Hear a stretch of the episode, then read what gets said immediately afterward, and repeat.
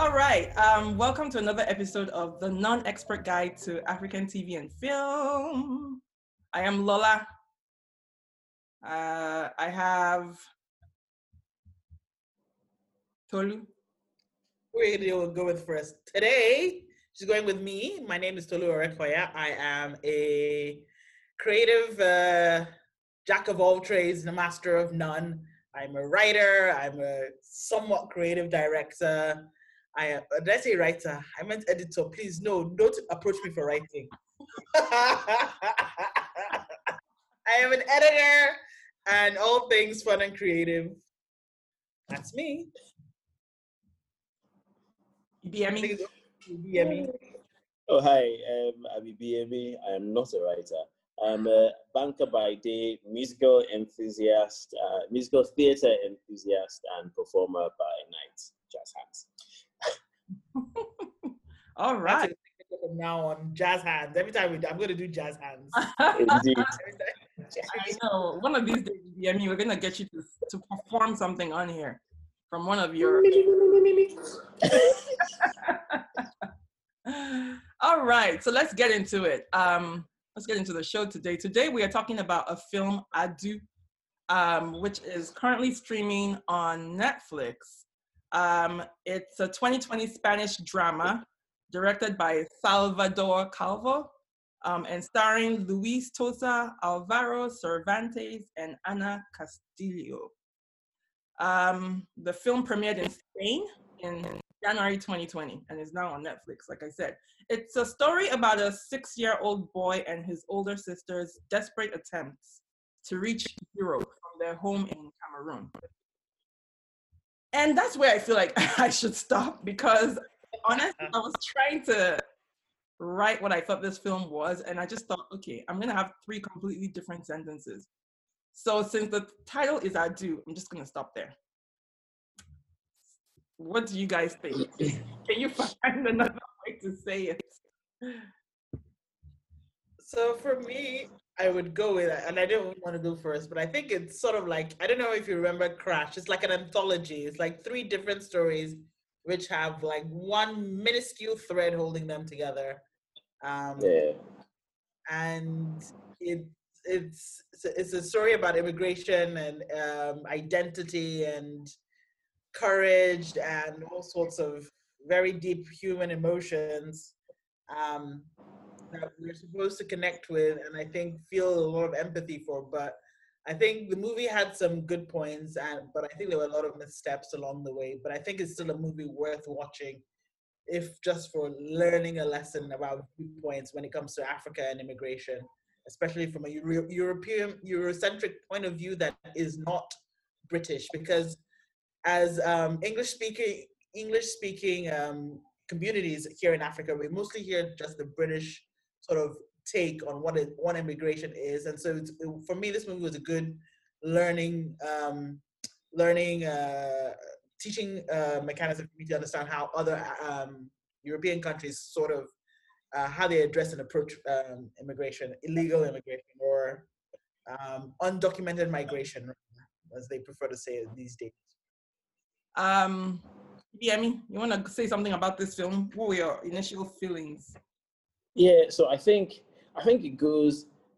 So you're thinking about immigration. If you're thinking about it from the point of view of the Western country to which these um, people are taking this sort of, very, not sort of, very dangerous journey um, to.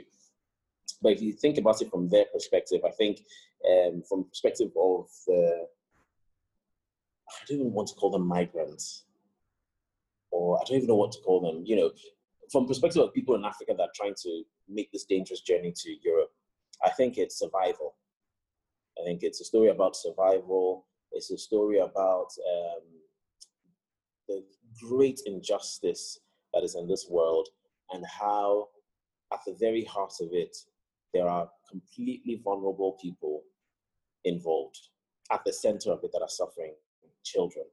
Um, and I think that for me is a huge part of the story. And then when you sort of compare that with almost the, the, I think there's part of the story that is also talking about the God complex or the savior complex or the white savior complex um, that Europe some Europeans or Westerners have, um, and almost the commercialization of other people's pain.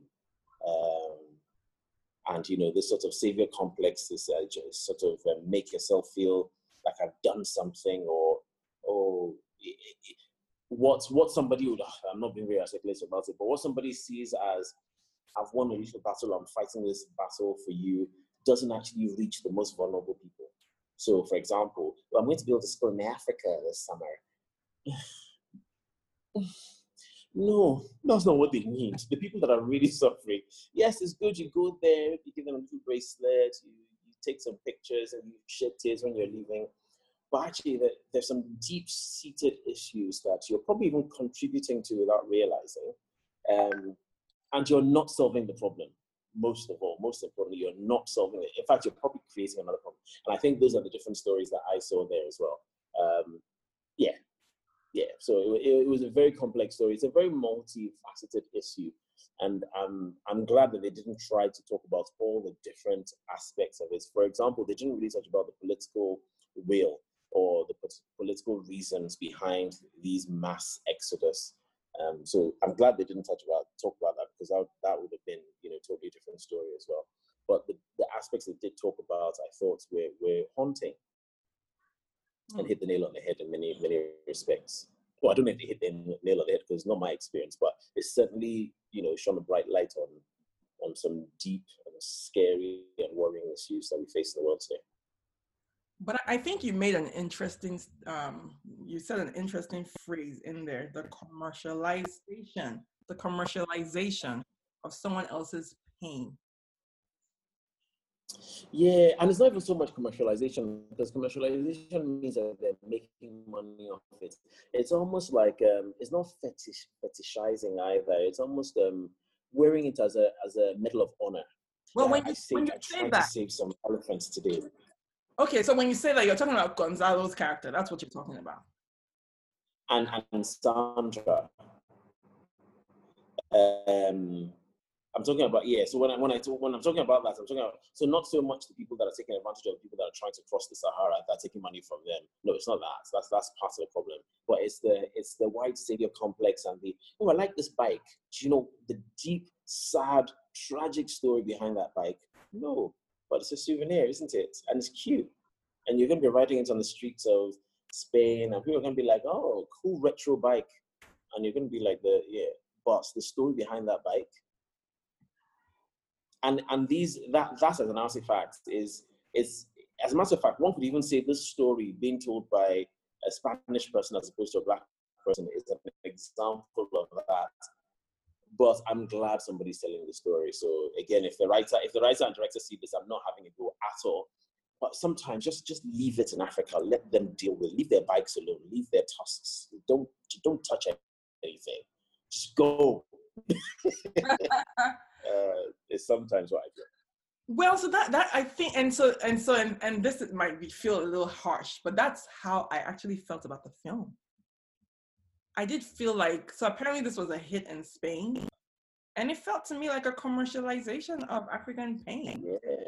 You know, yeah. and I thought, is this story being told because we want the people, the audience, right, the original audience, which that it was meant for, Spanish people, right, because it was first premi- it premiered there. Um, do we want? I mean, like, what what do we want them to take away from here? Like Africans as a const, always the ones always looking for handouts always begging, desperate to enter another country. You know, I just felt very uncomfortable with that, with that portrayal. And I don't know that, I don't know, I just don't know that it was this filmmaker's story to tell. I mean, of course, anybody can tell the story they want, but. Yeah, it's a true story, though. I mean, not like a true story, true story, but it's a lot of people's reality. Therefore, I think it's an important story to tell. Yes, you're right. Does it actually resolve anything? And if it's for the Spanish audience, what was the aim? Was it to entertain and, like you said, you know, completely commercialize this? Or is it a story that they're telling? Because, you know, creatives and storytellers and singers and actors and all of that, our jobs as creatives is yes, we want to express ourselves, etc., etc., but it really should be something that moves conversation along. that helps society get better. The same way engineers build bridges and planes, and doctors find solutions to sicknesses and what have you, and politicians, I know what they do, but you know, and bankers, I don't know what they do as well. But but you know, the same way people that actually contribute to society should contribute to society, I think artists and creators should do the same thing. So it shouldn't. I'm hoping that they just didn't do this so that it will be a hit and people will buy it and people will go and watch and they'll make money off it. I'm hoping that they want to tell a story because they told haunting stories and they didn't whitewash the pain at all.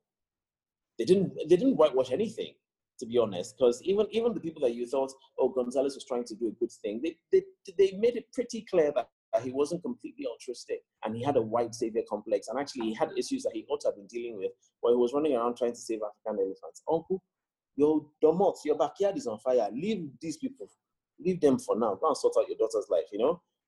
So I thought I thought that was quite that was that. So I think it was told truthfully. It didn't try to paint anyone in a particularly good light. Um, and it, it it it drove the point home. Empathy. People are suffering. People are suffering. People are suffering. You know, for me, that's a story well told. So for so I struggle with this because on the one hand, I think that you do want it to be a, a, commercial success. If you want to to be able to tell a story, you want it to be able to connect in a way that more people want to see it and need to see it because it's difficult to, to create i mean it's very difficult to for people to feel empathy without having some sort of connection or witness to it. I mean you can hear the stories but it's more visceral. It connects a little bit better when they see something and when they watch something and that's why movies are so powerful because they fuel our imagination to not just think of we think of situations outside ourselves and we visualize it we're able to see it in a way that you know we haven't been able to see it before. I mean when we listened to Massa's story Massa had been traveling for months and he had gotten as far as dakar before the you know and he was coming know, from somalia right he was coming exactly so he was traveling a long way across. I mean, that's a young boy on his own, and you can see that he'd he'd had to resort to a lot of things to be able to survive. He had resorted to theft. He had resorted to child prostitution. Um, all sorts of things to, for him to be able to get to that point. Um, and we, it's it's it's difficult. It's easy to dismiss those sorts of things that happen to young people and to, to the uh, women and children who go through these journeys. But we, we see, we hear bits of it once in a while. We hear about people trapped in the Tunis, uh, um, in Tunisia and all these countries um, bordering Europe in Africa, in between where the, I think I forgot the name of the, the sea in between where they, you know, Melilla, I think. Libya, especially. Sorry, Libya. Oh, Libya. And so I, I, think it's important that these things are a bit of a commercial success but is there's a fine line between that commercialization because the story is important and that com- commercialization because you know it's it's torture porn basically. You're watching somebody you know somebody's agony agony to be like oh my god! And you know to make yourself feel better about the situation that you're in. Um and i i, I think the movie doesn't quite cross that you know doesn't quite get that doesn't tell the story in a way that doesn't make it feel a little bit too um i don't know what the term is but it just felt too i didn't i didn't i, I didn't the only character i really felt real sympathy for and that was at maybe at two points in the entire story was adu. Everybody else was i mean and masar actually.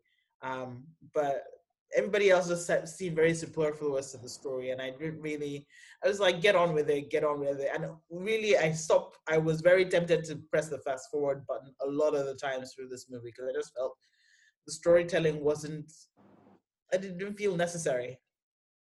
Hmm interesting yeah. So I feel like there was a lot of care. Like, so I, I read a little bit about this filmmaker, and he said he was an amateur painter, and he's a very visual director. You can see that the cinematography is beautiful. You know, the the I mean, you see Africa and you're just like, oh my god, what a gorgeous continent. You know, it was beautiful. But again, I'm just like, it almost felt like, ah, and I don't know if I'm gonna edit this part out or not, but it almost felt like, let's shoot in Africa and let's find a story that we can tell, or ah, have you heard that these stowaway situations where these young people actually climb into, let's make a film about that. You know, where there's no personal knowledge of any of the people who went through these situations, but from, you know, grabbing news from online, from news, news stories, and then we all just cobble together this story. I don't know. That's the way it felt. oh, you think so? Mm-hmm. I'm, I'm really surprised. I think, I think, yeah, I don't know. I, the only thing that sort of, that felt a little bit disjointed a little bit was um, the story about how they sort of segued from the elephant being killed to to you know the attack on Adu's family and his mother dying, and then suddenly now he's trying to travel. I thought that was a bit, but I thought that was a bit that did feel slightly coupled together. But then again, I thought even though it was a bit clumsy, I still thought you know they're just trying to tell us that different things push people to the edge to say right, okay, now you need to make that move that you've been planning, and they just use the the they're, they're witnessing the the cutting up of the elephant as as the trigger. But I, I actually thought it was a really good story. I thought there was a lot of um, conflict um, between all the characters, and all the conflicts were quite necessary. So if it was um, Massa, if it was Adu and his sister, if it was Sandra and her dad, if it was Mateo, all the main elements, all the three, yeah, there were three, right? So all the three different stories had enough conflicts that were related to the subject matter um, which is kind of roughly Africa and its issues. Um, so I, I thought I actually thought it was really good storytelling. I thought it was really good storytelling. I thought, to be fair, the only thing that I thought was a bit um, voyeuristic and, like you said, slightly unnecessary um, was the the death of Adu's sister, of falling out of the plane. Hmm. Um, I didn't yeah, think it was necessary to you know that you know what's interesting. You can I, really I don't know. I think, they, sorry, go ahead. Sorry, go ahead. I think they, they they they they drew that out too much. I think they wanted us to they they focused on it and they wanted us to draw too much. I don't know. Almost like they. I know they didn't take pleasure in it, but it's, it felt slightly. It, first of all, it wasn't very realistic. I don't know. I mean, I've never seen anyone fall out of a plane, but it looked a bit like you know, it, looked CGI slightly. It happens. No, no, I know, I know, I know it happens. I know, I know it happens very often, and I know, but I thought they could have played that a little bit differently without making it slightly. It, it like you said, it felt a little bit more like torture porn, um, as if it was for the shock effect.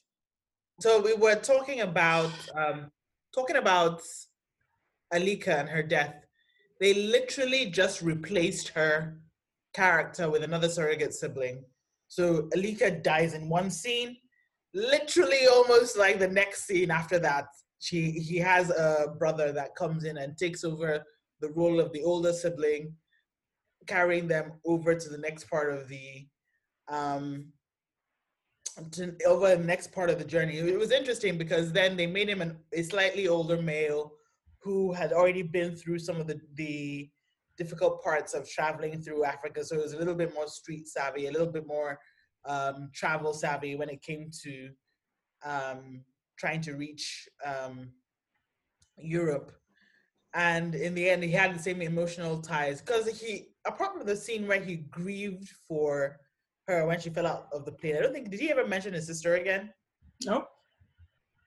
I expected him to cry at some point, to miss her and yeah. nothing. It, yeah, she just never came up again. But it's just like as soon as they dropped her, and out of that plane, she literally was like, "Yeah, f- fish food," and then they sailed on without her, and there was no mention of her in her memory again.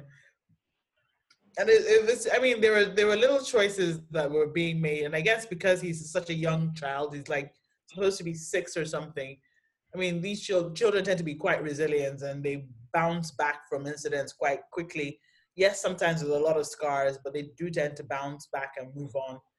Um, but at the same time, it, it was it was really sort of a I, I, it was one of those really sort of weird choices that I saw that you know it could it was a deliberate thing choice that was made and I could feel it as a choice made in the movie and there were little things like that I saw being made as well. Same thing with um, the corruption in the uh, border security guards and you know the they not being able to tell the full story or the truthful story when it came to the death of the guy who I think is supposed to be the children's father. I don't think so, actually. So because I because remember they're supposed to be from Cameroon, right? Mm-hmm. He's from the Congo. Okay, okay, okay, okay. Yeah. Okay. My bad. So I um but that man who fell so there was that whole convoluted story and I didn't really get what was the whole point of them lying about what happened. Um and then the um Gonzalo and Sandra's story was very was confusing to me, I guess, because it wasn't really a story about immigration until she got to the border. It was really a father daughter having issues, and I mean, it was like almost a completely different movie. Um, and the only time they had issues with the border was literally when she got there. Um, and I don't know. I just there was it was just it, there were things that removed me from the movie because every time they switched to Gonzalo and Sandra's uh, story, it was just something. It was a completely different story. It was a completely different movie than the even with. Um, I could get um, the border security story and the relation. I mean, you're raising your hand. Because I will not let you rest until I make this point. so I think it was a I think it was a brilliant juxtaposition of the pain and the plight of Africans in Africa and the white savior, or or just just to show how injustice is rife in this world. That's what I think that that, that was meant to do. The same Africa, and they were not. In fact, they were in such close proximity. It wasn't even as if it was happening in a different country. They were in such close proximity. He saw the bike, so he was where them Adu were. He was at the same site where the elephant was killed. Um, he, he drove past them when Adu and his sister were trying to make their getaway. So it just shows that, okay, they're here to help, but they're not actually getting the, the people that need the help the most. They're not because, and it's partly because you're there chasing an elephant, which is, you know, is brilliant work, yeah? But there's systematic or there's a systemic issue in the society that you're not dealing with that probably has to do with politics at your own country's level anyway. So they're interfering in politics all over the world. And then they drop a smattering of people who are willing to live a nomadic life or have this sort of slightly savior complex into this environment to make it look as if, oh, we're doing UN peace work. But what they're doing is that they're, they're actually raping the, the, the, the continent itself. And they're not, the people that need the help are not getting the help. Do you know how much money they throw to Africa? I, I don't know what the figures are. But it's interesting when I say, oh, I give this money, give this money. Even me, that I'm not giving money. Yeah? If you give me half the money, if I give me one third of the money, I will change Lagos. But the money doesn't get to these people, and the people are still suffering. But somehow along along the way, they're passing themselves on the back. Their children are coming and taking souvenirs back, and they're saying, "My dad is doing great work in Africa, He's saving the elephants." And when the children are here, they're in like really nice buildings, partying away, still doing coke, you know, meeting some, having some love tryst with, you know, this buff African man with he had dreadlocks, or was that my own slight? No, he did. Uh, romanticizing he did, he did. Like you know, so all, all of that is happening. All, is, all of that is happening when there's real suffering that they're completely missing. And mm-hmm. I thought that was it. I thought that I thought that's what that those two stories were there to do, and to show just how, if you just pay attention, you know, they're like sailing, you know, sailing boats or sailing, sailing ships, passing in the night, not seeing each other when they actually needed that connection. Imagine for a second that Gonzalez, with his gung ho attitude and his bravado and his resources, had been involved or was aware of Adu's plight. They would have been okay now. Do you know what I mean? And I think I think that's what that that's what it, it showed me. I think um, I think yeah, you're even that's what I got. I think you're even going too far there. I mean, I get your point there, and to that point, Kabila, right, one of his, uh, one of the kind of park rangers, said, "Give the villagers this elephant. It's been killed, you know, and um, give them. They're hungry. They need meat." And he's like, "No, we must burn it." I mean, I get it. Maybe he's thinking, okay, if we don't, if we give it, then people start thinking that this is incentive to kill more elephants, right? But at the same time, it's like, like you said, there's suffering happening. However, I have another, I have another inkling, which I just kind of got in this conversation now about why Gonzalo and his daughter Sandra were in this film. Because maybe a film about and the border the border story as well. Because maybe a film about a young African boy will not sell in Spain. It's the same reason people. Yeah, for sure. to make it more palatable for the audience. I mean, exactly. they have to see for themselves in the.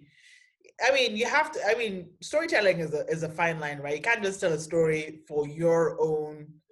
I mean, if you're gonna be, I I know he, he the filmmaker is white, but he has. You're also trying to connect to an audience, and it's like um even in it so you have there there are choices you can make to make your audience especially with stories that they don't feel any connection to whatsoever.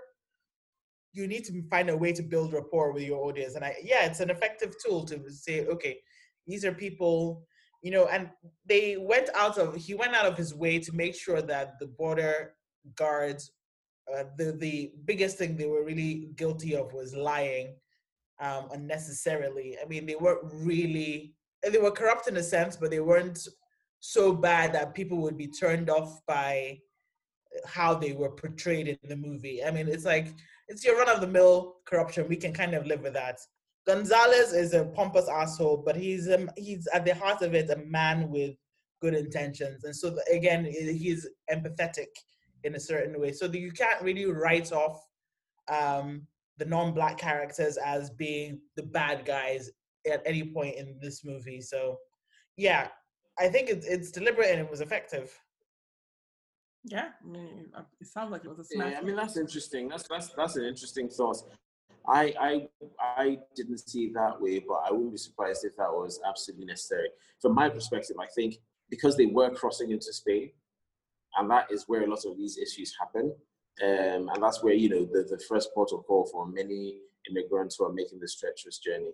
I think it's a valid it's valid to insert them into not insert them into the story. They are part of the story. They are part of the narrative one way or another.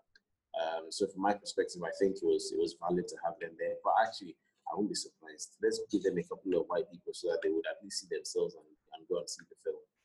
You know, I was thinking there, like in terms of the intention or the motivation of the of the writer and director and all of that are they are they trying to tell? Is it is it really a commercialization of someone else's pain, or are they trying to gen, genuinely tell a story and bring awareness to something? And I don't know how we can judge that effectively, but I think it's a valid question to ask.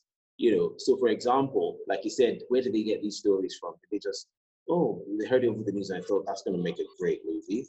Or are they working with aid agencies or people who have lived that experience or people who know people who have lived that experience? So they did they did they do the research by going there themselves and taking on some risks to learn about these kids before they came to tell the story? Are they working with people who are trying to stop this?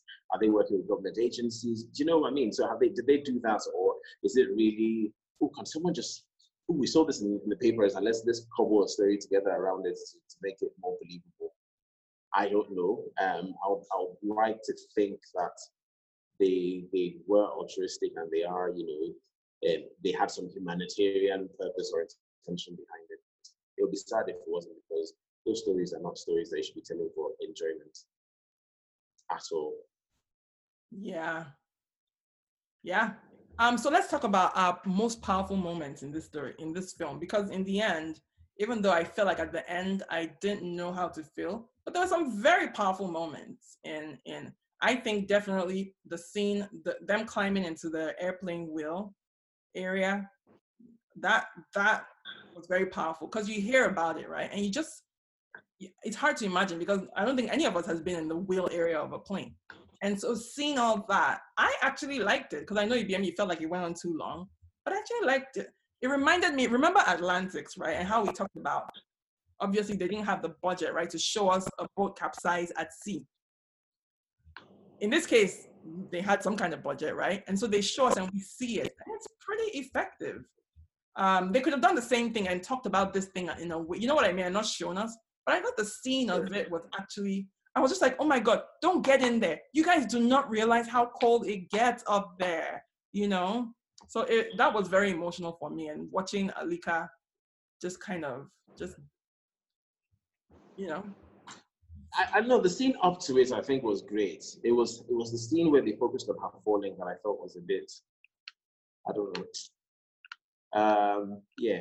So best scenes or most impactful scenes for me, obviously when Massa was taken away, like my my heart broke. Oh God, my heart broke. Um, but also when when Adu was found at sea and Massa was on the boat as well, he was just such a great guy. Um, he really was. Why am I talking about it like this? I mean, the character is so. I mean, yes. Yeah, well, yeah, yeah. yeah. Massa, Massa was an amazing human being. And again, the third uh, most powerful, uh, most impactful, I think, scene for me was when um, they didn't quite get the, all three stories to align as the ships were passing the night, but they got two of them where the girl was going by with the bike and Massa was looking at her, maybe because she was attractive or whatever, and she was looking at him, and Adu was looking the other way, so he never did see the bike.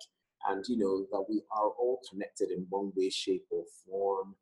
And whether we can actually help if we just stop for a second or not, I don't know. But we are all connected, and to feel that you are you're living this insular life where you know you're insulated from all the pain from around the world is a big fat lie. It's it takes a second.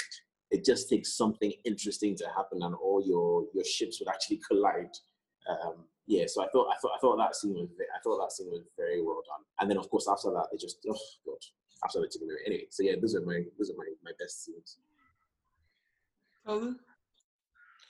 Yeah, I I um I think looks very unbothered. Oh, She's like, mm, yeah. No, the scene that made me the most sort sort of like emotional was that that boy Adu, the actor. God, that baby face. Jesus Christ, was that child so expressive? Oh my goodness. I could like I was just like my my God, this child, I feel for you. And anybody who sees you will want to take you because he was adorable. He was a good actor. He was a my really goodness. good actor. I, I, I felt the pain when he was crying out for Massa when Massa was being taken away. So um, that particular scene when Massa was, you know, taken from him, I felt it. Um, his name is his name is Moustapha Oumarou. Like he's from Senegal. Yeah. Moustapha. Yeah. He's got a career ahead of him if his parents nurture that skill because mm-hmm. yeah, it was. I mean, it was emotional for me. Um, and then.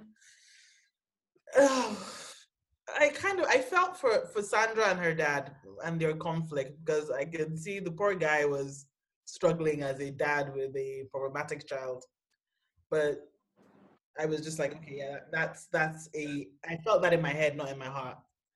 Um, and I also I felt for Mateo as well. I felt for him because he was a man who I felt he was caught in between a rock and a hard place, and he, he fell for peer pressure. And I'm not sure that he was really redeemed by his act by rescuing the kid, but I'm guessing that was supposed to be his redemption arc. But yeah, Adu, the child actor who played Adu, was just Moustapha was just brilliant, and I think he was the best part. The director couldn't have done any better with that casting. I think the casting was actually pretty good. The sister, yeah. the casting was actually phenomenal.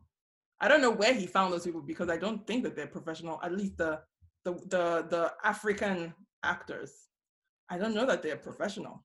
So I don't know how he did that. I'd be very interested to find to hear yeah. I, you know, I would in my mind. I almost think it's like a a little Gary Gary Coleman. Is it Gary Coleman? Is it Gary Coleman? Gary Coleman. Um, I'm, I'm thinking maybe, maybe he's actually maybe he's got a condition and he's actually old because his acting was beyond a six year old. He's he must be older than six.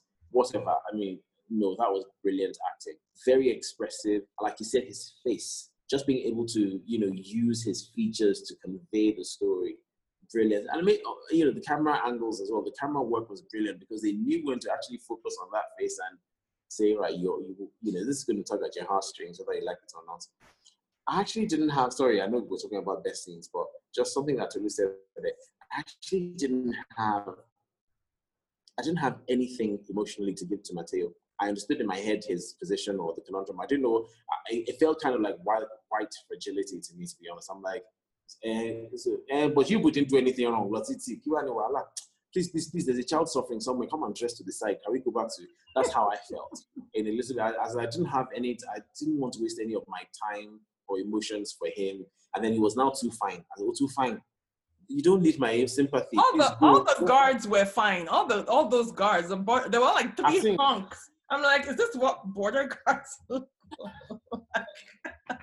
they were all hot, like, I'm men. trying to emigrate. I'm running to that fence. that fence. hit me, Mateo, hit me. I know, right? But no, I, I did feel like, like you said, I didn't understand. Yeah, he hit you, you hit him back, he fell. Yeah. It just, it didn't seem as outrageous yeah, as a crime, you know? As they're making it out to be. Again, mm. that's why I felt white, white fragility. When there's a child in the the tire of an aeroplane somewhere in the sky. People are here talking about it. Uh, please, please go. I didn't feel anything for him. yeah, I did empathize a little bit for Sandra and her dad, you know, because you always think, ah, as a parent, you don't want to lose a child, you know, not necessarily like to death, but you know, emotionally to drugs, you know, there, there was that conflict there. But again, if you put that beside a child that is suffering, can you please carry your Allah to this side? let me see road. If you're not going to, if at some point you are not going to see Adu and his sister and help them, I, I don't want to see you in this movie. Just go. That's how I felt. but, but here's my problem. Like, I, I understand the, the other viewpoints. How many can you help? How many? I know, I know, I know. How I know, many? I know. If they, they're not showing up in ones and twos, they're not one that does, they 10,000 of them and you know that that's that and I, I i understand the the problem of immigration i actually sympathize a lot with the europeans because i can see i mean it's it's not it's not like a gradual wave it's like a huge it's an influx because things are rough and to be fair these are situations that they created so exactly quite muted but at the same time you know i get it i get it I mean, we didn't have a choice when they were coming here and taking all their taking all our resources. So, no. but at the same time, you know, borders ma- matter, and you know, they have to find. They too, they are struggling with the with the global economy going into the system, and they they're not particularly doing well. But anyways, Lola, but what was just to just to draw some parallels between the Mateo thing though and the whole George Floyd um, kind of unrest that happened recently. And I just remember Mateo kind of complaining about, or was it him or one of his coworkers saying how all the headlines, the press, it's all about the tattoo, the guy who who who fell from the fence and died, right? And not about them, you know. And it just it just reminded me of you know Blue Lives Matter, and you know like it's not about you, like you're in a position of power, like you're here complaining, you know, about why I want life. Yeah, you know. So that was just interesting that that that was that that film happened there, and we had kind of something similar yeah. going on here as well in the U.S. But no, my most powerful thing was that one in the in the plane, just because you know, and I guess I applaud the the filmmakers for showing that because it is harrowing to think that you realize a child, you get up a young person, because a lot of times these stories are young young boys um, young men, and then to to not know that when you get up, it's not just a, it's not you know, it's not you're you're on the ground, right? And uh, uh, Adu can go around for days in in with no shirt on, right? And then they don't they don't know that there are places that get cold, really super cold. And then you don't realize that when you get up in the sky, it's a completely different um, story. So to see that, they did it well. I mean, I thought they did it well. Any last words? I think that's sorry. Gratuitous is the word I was looking for. Huh? Say that again. I thought that shot of I, I thought that shot of Anika falling from the sky was a gratuitous shot. I mm-hmm. thought, do you know what I mean? I thought they, I, I like the the lead up to it where they went where you know they got into. I like all that, and then when the tire came up and they called blah blah blah. I like that. Um, yeah, I don't like it, like it, but I thought I thought those scenes were good, but I think just lingering on her falling like that, I thought was the yeah, it was a gratuitous shot. I think that's the word I'm looking for. It was, mm. it was too in, they indulged in that for, and I'm not convinced that it was healthy or that it did anything to the show or to the movie or the movie. Anyway, there I am. There I um, go. And it's and, and thank God the, the plane was only going to Dakar. I mean, if that plane was going directly That's to it. Spain, right, that would have been it for Adu as well. You know, I mean, it's a miracle he survived. In fact, I thought I thought Adu was a bit of a miracle throughout. Like he just, I was telling to the cat with nine lives, just nothing can get this boy down. Like Ikukoyi, Sure. like that cannot get him. Yes, yes, yes. What do they, call it? In, they call them Mary. In they call female characters like that Mary Sue, and I think the I forgot the male version of it where they like no matter what choice they make, they make it fine out fine on the other side. A few bumps and bruises along the way, but yeah, they're completely fine. That child, really, I mean, he literally lost his sister, his guide, and immediately after another one showed up. It was like it was miracle Yeah. it's you know and i and so i get it. I mean you needed you needed some way for him to get he, there's no way a six year old could to make that journey by himself and make those choices by himself. And i guess they didn't want to do the obvious thing of having um the sister fallen to do all the things that massa had to do to to support both of them. Because again it would have taken time for her to learn all, these things and they can't wait to Yeah. actually growing up. So they needed to so it was a choice It's and a I little more dangerous, I think, for a girl Yes. her age. A little more Yes. dangerous, yeah. and she was a younger girl too. She also Massa was a little bit older. He was about 15, 16. Mm. She was about 13, 14 at the very Maybe, most. Yeah, yeah. In fact, even like maybe about even as young as 11. Yeah, true. So um yeah, you needed an older like guide. So it made sense, but you could it was actually you could see the thought in that and, and I don't see that very often when I go to a movie where I can okay, I'm actually literally understanding the choices well, I'm reading the choices that they're making and why they made those choices. And I think it removed me a little bit from the from the movie. Hmm. Okay. One more thing I'm gonna say is we never really understood why his family, why Adu's family was attacked. Did anybody understand why? Yeah. Why? Because um, they found out that Adu and his sister saw the the poachers. Oh, I remember when his uncle when his uncle came to the house and it was like, "Ah, I want to buy your bike. It's because they had seen his bike. So where's your bike? Oh, so they came they came to either kill them in the middle of the night or to take them away. Why would they kill a couple of kids, their children? Because they would have told on them that they were poaching elephants. in I don't- Africa. Yeah, I, I yeah.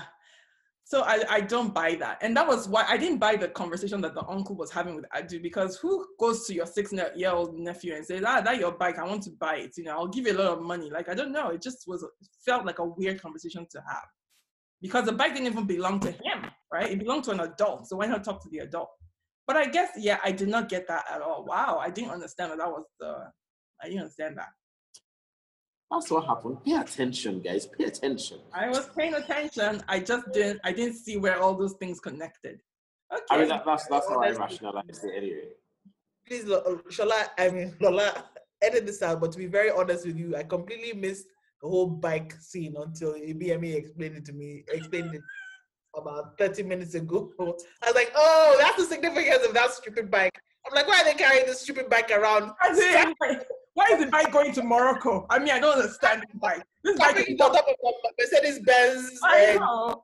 carrying it along like that. As in, Why? Pay attention, people. Pay attention. I completely missed it.